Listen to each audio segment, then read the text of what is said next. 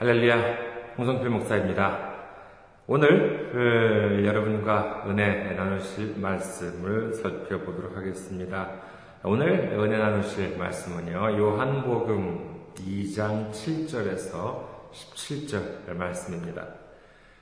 요한복음 2장 7절에서 17절 말씀이 되겠습니다. 제가 읽어드리겠습니다. 예수께서 그들에게 이르시되 항아리에 물을 채우라 하신즉 아기까지 채우니 이제는 떠서 연회장에게 갖다 주라 하심에 갖다 주었더니 연회장은 물로 된 포도주를 맛보고도 어디서 났는지 알지 못하되 물도온 하인들은 알더라. 연회장이 신랑을 불러 말하되 사람마다 먼저 좋은 포도주를 내고 취한 후에 낮은 것을 내거늘 그대는 지금까지 좋은 포도주를 두었도다 하니라. 예수께서 이 첫 표적을 갈릴리 가나에서 행하여 그의 영광을 나타내심에 제자들이 그를 믿으니라. 아멘. 자, 오늘 여러분과 아, 저는 오늘 여러분과 함께 제자의 믿음과 하인의 믿음이라고 하는 제목으로 은혜를 나누고자 합니다. 아, 먼저 여러분 어, 한주 동안 잘 지내셨어요? 인사 좀 늦었죠? 어, 죄송합니다. 아, 오늘 자, 이 본문 나오는 말씀 물로 포도주를 만드셨다는 이적을 살펴보겠는데요. 잠깐 물 좀 한 모금 마시겠습니다.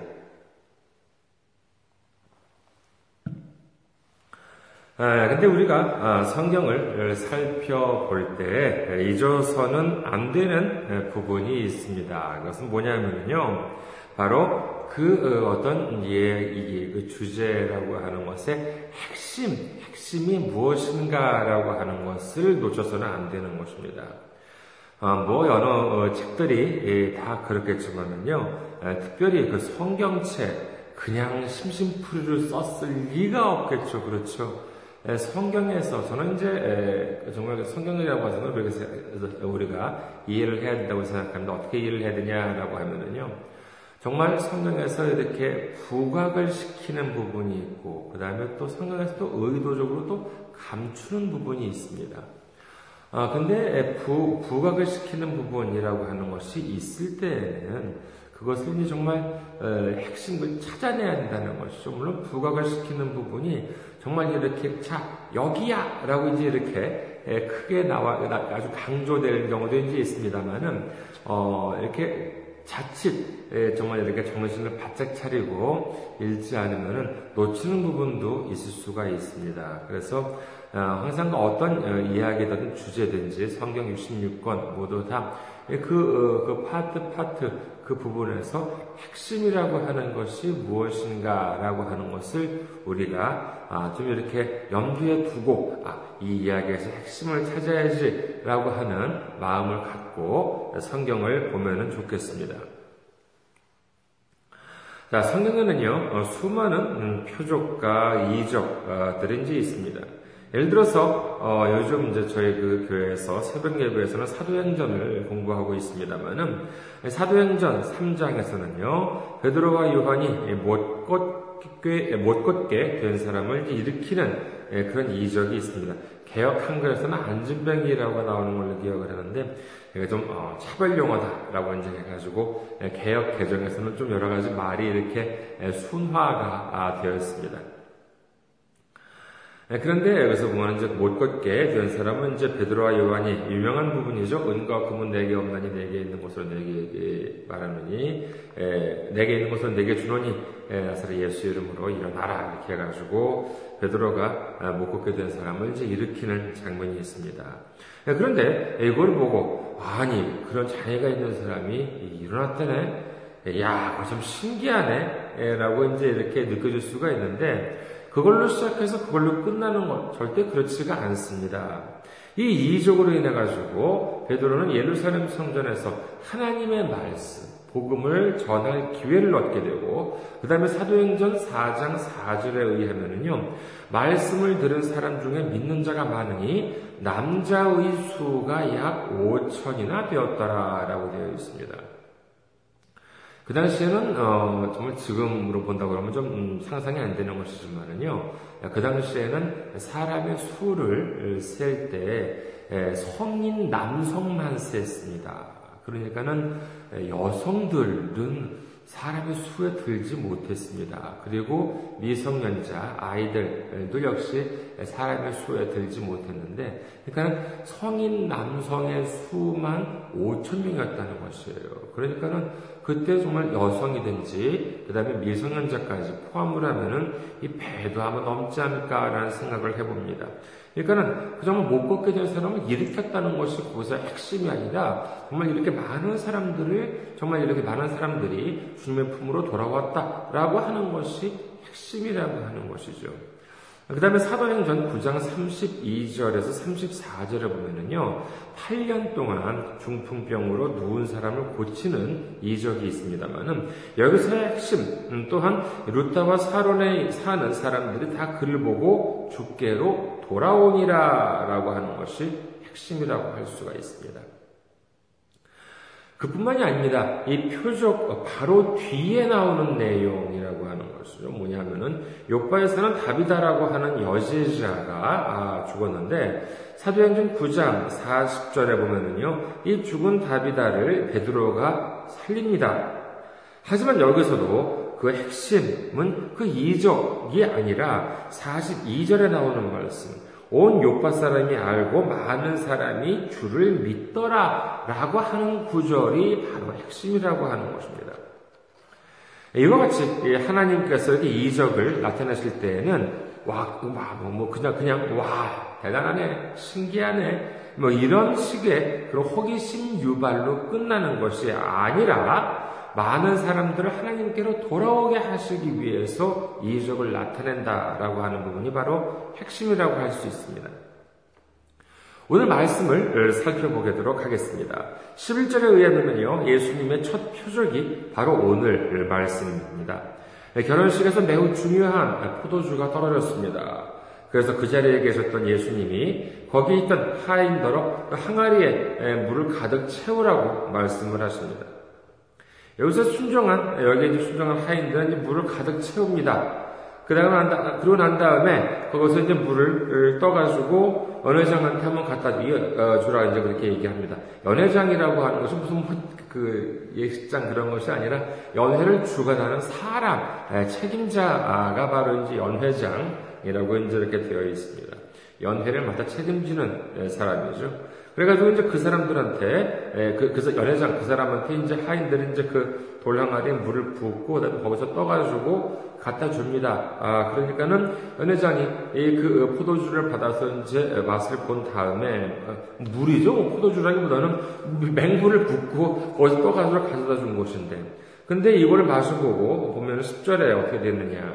말하되 사람마다 먼저 좋은 포도주를 내고 취한 후에 낮은 것을 내거늘 그대는 지금까지 좋은 포도주를 두었도다 하니라 라고 되어 있습니다. 놀랍게도 분명히 물을 부었는데 포도주가 되었다는 사실을 알 수 있죠. 연회장이 한 말을 보면은요, 어, 어, 본래 이제 어느 정도 포도주가 있었는데 이걸 다 비우고 더 마시려고 했는데 떨어졌다는 것이에요. 뭐 여러분 다 아시는 바와 같이 포도주라고 하는 것은 금방 이렇게 뭐 뚝딱 만들 수 있는 것이 아니죠. 정말 이렇게 포도를 이렇게 그 담고 그 다음에 이제 아주 오랫동안 숙성을 시켜야지만 아주 이렇게 맛이 좋아지는데 다른 그, 어, 잔치도 아니고 혼인 잔치 정말 이렇게 어, 좀 아주 큰 중요한 그와 같은 잔치인데 얼마나 좋은 최고급 포도주를 냈겠습니까? 아마도 그 집에 있던 어, 포도주 중에서 제일 좋은 포도주로 이제 그 손님들을 대접을 하기 위해서 아마 내놓은 것이 아니었나 싶습니다.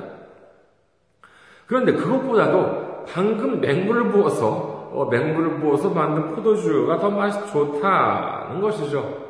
좀 대단히 예, 놀라운 말, 놀라운, 놀라운 사실이라고 할 수 있겠습니다.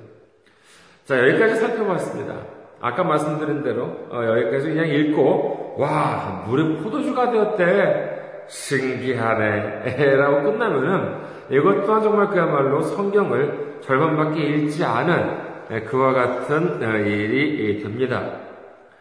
예, 그러니까는요, 어, 여기서 핵심은 뭐냐라고 하면요, 조금 더 살펴보겠습니다. 이 부분은 그 예수님께서 물러 하여금 포도주가 되게 하였다는 말씀인데, 자, 그러면은요, 이 7절에서 11절까지 중에 예, 오늘 말씀이죠. 요한복음 2장 7절에서 11절까지 중에서 보면은요, 등장인물을 보면 어떤 사람들이 있을까요? 물론 예수님, 어, 이미 계십니다. 예수님이 등장하고요. 그 다음에 예수님의 지시를 따랐던 하인들도 있어요. 그 다음에 신랑도 어, 나오고 연회장도 어, 있습니다. 에, 그 물을 마셔보던 연회장도 있고 에, 여러 가지 이렇게 사람들이 이제 있습니다만 그리고 또 2절에서도 안 되는 것이 누구냐 2절에 보면은요 좀 앞에 부분인데 11절에도 나오지만은 2절에 보면은요 어, 예수와 그 제자들도 혼례의 청함을 받았더니 라고 되어 있습니다.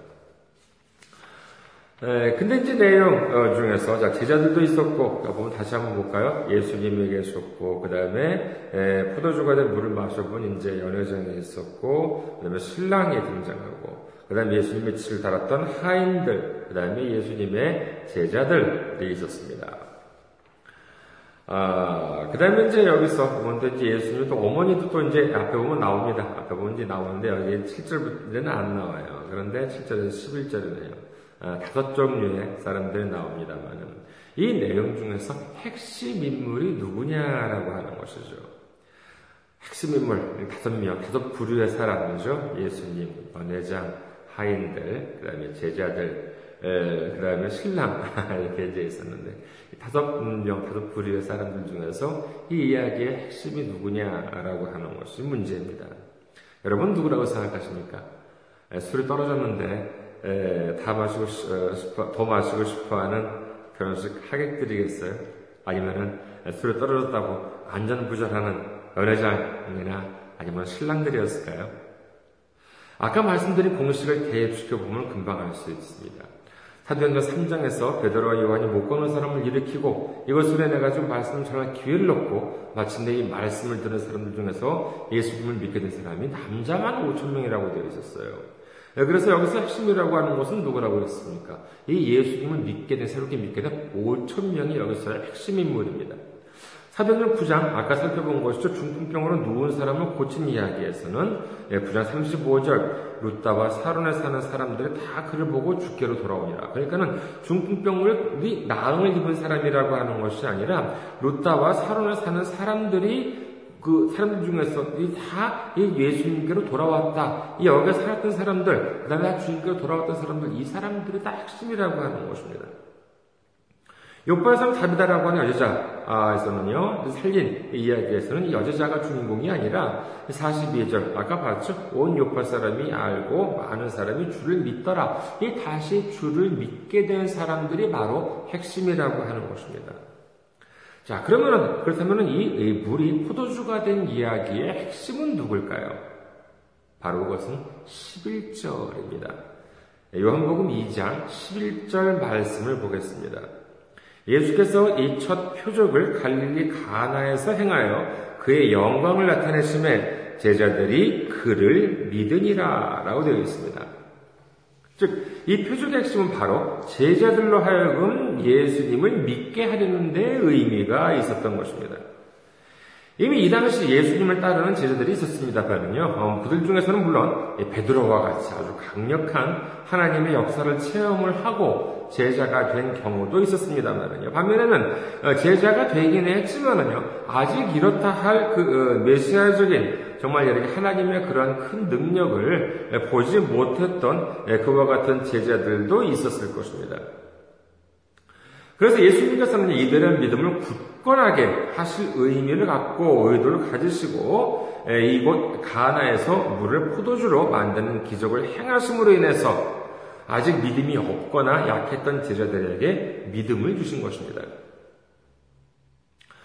만약에 예수님이 무슨 속임수를 써서 물을 도중에 포도주로 이제 바꿔치기 했다.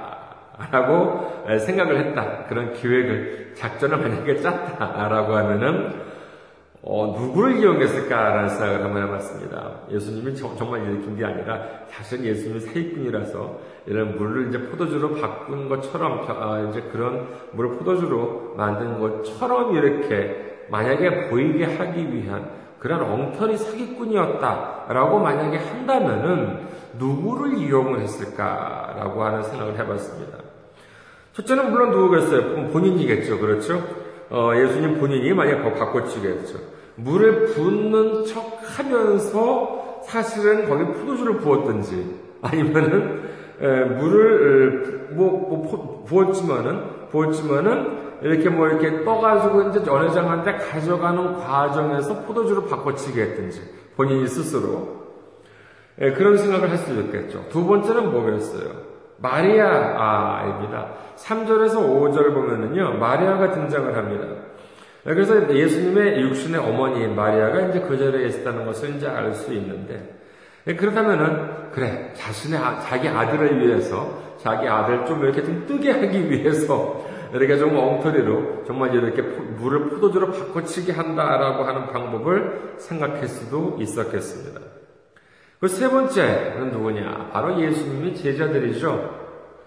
어, 정말 자신의 스승님의 위대함을 강조하기 위해서, 아, 우리 스승님을 위해서 우리가 좀 수고를 한 번 좀 해야지라고 이제 이런 생각을 해서 정말 이렇게 에, 조작을 하기 위해서 속인수를 도왔을 수도 있었을 것입니다. 근데 이런 의심을 모두 물리치게 하기 위해서 예수님은 어떻게 하셨어요? 바로 그 집에 있던 하인들을 이용을 하셨습니다. 하인들은 예수님과 아무런 상관이 없습니다. 자신들이 수고해서 예수님을 뭐 위대하게 조작을 할 필요도 없습니다. 바로 그와 같이 아무도 의심할 수 없는 사람들을 이용을 해서 하나님의 영광을 나타내시고 제자들로 하여금 믿음을 더하게 하셨다는 것을 우리는 알 수 있습니다. 제자들의 의심의 여지가 없었습니다. 왜냐하면 처음부터 끝까지 다시 말해서 예수님께서는 분명히 거기다가 맹물을 붓고 그 다음에 부으라고 말씀하셨고 하인들한테 그 다음에 그 물을 연회장한테 하인들한테 가져가라고 했어요. 그걸 자기들이 보고 오셨습니다. 거기서 보고 오셨는데 그러니까 놀랍게도 그 어, 물이 연회장이 마셔보고 아 포도주다라고 이제 이렇게 했다는 것이죠. 그것을 처음부터 끝까지 다 봤습니다. 그러니까 좀 믿을 수밖에 없습니다. 야, 정말 이분 보통 분이 아니시구나. 정말로 예수님, 야, 정말 어마어마한 분이시다. 라고 하는 것을 이제 믿기 시작했다는 것이겠죠. 그런데 여기서 바로 안타까운 어, 사람들이 있습니다. 자, 이렇게 처음부터 끝까지를 다 경험, 체험을 했는데도 불구하고 예수님을 못 알아본 사람이 있어요. 누구겠습니까? 바로 하인들입니다. 제자들과 마찬가지로 어, 처음부터 끝까지 모든 사실에서 속임수가 없었다는 것을 1차적으로 아는 사람이 누구겠습니까? 바로 하인들이에요. 자기들이 했잖아요. 자신들이 물을 붓고 자신들이 그 물을 부은 곳에서 떠가지고 연회장한테 가져다가 주었습니다. 정말로 의심이 많은 사람들이다라고 한다 그러면 제자들도 의심을 했을지도 모르겠죠 사실은. 어 우리가 모르는 데에서 자기 우리 자기들 제자들이 생각하기에 우리가 모르는 데에서 예수님이 뭐 하인들한테 뒷돈을 준다든지 이렇게 해가지고 매수를 해가지고 어 정말 이렇게 속임수를 냈 아, 이제 그렇게 의심을 할 수도 있는 상황이었습니다. 그런데 하인들은 어때요? 하인들이야말로 믿음에 의심의 여지가 없습니다. 처음부터 끝까지 자기가 했다는 것이죠. 하지만 어떻게 됐습니까? 예수님을 믿었어요? 예수님을 따랐습니까? 아니요. 그냥, 어? 신기하네? 여기서 끝나버린 것입니다. 누가복음 24장 46절에서 48절 한번 보도록 하겠습니다. 누가복음 24장 46절에서 48절 보면은요. 또 이르시되 이같이 그리스도가 고난을 받고 제3일에 죽은 자 가운데서 살아날 것과 또 그의 이름으로 죄 사함을 받게 하는 회개가 예루살렘에서 시작하여 모든 족속에게 전파될 것이 기록되었으니 너희는 이 모든 일의 증인이라 라고 기록이 되어 있습니다. 여러분, 증인이 무엇입니까? 예를 들어서요, 많은 사람들은 누구를 찾고 있습니다. 누구를 찾고 있는데, 어, 내가 만약에 그 찾고 있는 사람을 어, 몇 날, 며칠, 몇십 몇 분 어디서 봤어요. 봤다. 아, 라고 이제 했습니다. 그러면은 제가 증인이 될 수 있습니까? 아니에요. 그것만으로는 증인이 될 수가 없어요. 증인은 무엇을 해야 증인이에요? 그렇죠. 바로 증 언을 할 수 있어야지만 증인입니다. 내가 아무리 봐도, 내가 아무리 들어도, 내가 경찰서에서 아니면 법정에서 정말 증언을 해야 될, 증언을 해야 될 그러한 자리에서 증언을 하지 않았다라고 한다 그러면은 그것은 증인이 될 수가 없습니다. 예수님을 구주로 영접을 하고 예수님께 기도를 드리고 응답을 받았다면은 그것만으로 증인이에요? 아니에요. 어, 증인이 될 자격은 있어요. 왜냐? 내가 받고, 내가 보고, 보고, 내가 들은 것이 내가 있기 때문에 그렇습니다. 그러니까 내가 증인이 될 자격은 있습니다만은 아직 증인이 아니에요. 어떻게 하면 증인이 될 수 있겠습니까? 그것은 바로 예수님을 증거해야지만, 예수님의 증언을 해야지만 내가 증인이 될 수 있다는 것입니다. 말라기 1장 10절에서 11절의 부분은요, 다음과 같이 기록합니다. 만군의 여호와가 이르노라, 너희가 내 재단 위에 헛되이 불사르지 못하게 하기 위하여 너희 중에 성전문을 닫을 자가 있었으면 좋겠다. 좋겠도다. 내가 너희를 기뻐하지 아니하며 너희가 손으로 드리는 것을 받지도 아니하리라. 만군의 여호와가 이르노라. 해 뜨는 곳에서부터 해 지는 곳까지의 이방 민족 중에서 내 이름이 크게 될 것이라. 각처에서 어, 내 이름을 위하여 분양하며 깨끗한 제물을 드리리니 이는 내 이름이 이방 민족 중에서 크게 될 것입니다. 아멘. 이스라엘 민족이 하나님의 말씀을 순종하지 않고 어, 정말 하나님의 하나님을 아주 속상하게 만들기 때문에 오히려 이스라엘이 아닌 이방 민족에서 하나님의 이름이 크게 될 것이라고 말씀을 하십니다. 누가복음 19장 39절에서 40절에는 이렇게 기록합니다. 무리 중 어떤 바리새인들이 말하되 선생이여 당신의 제자들을 책망하소서 하거늘 대답하여 이르시되 내가 너희에게 말하노니 만일 이 사람들이 침묵하면 돌들이 소리 지르리라 하시니라. 정말 이렇게 예루살렘 예수님께서 예루살렘에 이제 입성을 하십니다. 입성을 하시고 온 사람들이 호산나 다윗의 자손이여 우리를 구원하소서라고 정말 하나님은 찬양하고 어 정말 이렇게 그러는데 막 너무나도 그 소란을 피우니까는 바리새인들이 예수님한테 아 당신들 좀 이렇게 좀 조용히 좀 시켜 이게 뭐야 그다 이게 예, 막 이렇게 얘기하니까는 예수님께서 뭐라고 그랬어요? 이 사람들이 만약에 침묵을 하면은 돌멩이들이 소리를 지를 것이다. 이 사람들 정말 하나님을 찬양하는 것을 멈추면 돌멩이들 하나님을 찬양할 것이다. 이렇게 말씀을 하고 있는 것입니다. 하나님에 대한 자녀된 우리가 잠잠하면요 오히려 돌멩이들이 하나님을 찬양하고 돌멩이들이 축복을 받을 것이라고 성경을 말씀하십니다. 하나님이 우리에게 주실 축복을 우리보다도 한참 못한 돌멩이들한테 빼앗겨서 되겠습니까? 여기서 돌멩이라고 하는 것은 정말 뭐 그야말로 실제로 돌멩이라고 하는 것이 아니라 어, 정말 이렇게 그 어, 우리가 보기에는 정말 축복받기에 부, 족할 것 같은 그러한 사람들이라고 할 수가 있겠습니다. 나는 분명 저 사람보다 교회도 다녔고 저 사람보다 더 믿음이 좋은 줄 알았는데 나는 저 사람보다 더 축복을 많이 받을 줄 알았는데 그 축복을 내가 받지 못하기 때문에 다 저 사람한테 가버린다 라고 하면은 되겠냐는 것입니다. 이게 얼마나 안타까운 사실입니까? 만약에 그렇게 되어버린다면요. 우리는 우리에게 주시기로 약속된 축복을 절대로 빼앗길 수 없습니다. 절대로 빼앗길 수 없고 우리한테 주시기로 약속된 축복은 우리가 반드시 예, 받아야 됩니다. 그렇다면 이러기 위해서는 어떻게 해야 됩니까? 그렇습니다. 바로 하인의 믿음이 아니라 제자의 믿음이 되어야 합니다. 예수님을 증언하는 믿음을 가져야 합니다. 예수님과 그의 제자가 복음을 전하던 모습을 생각해 보십시오. 가만히 집에서 앉아서 도나 닦았습니까?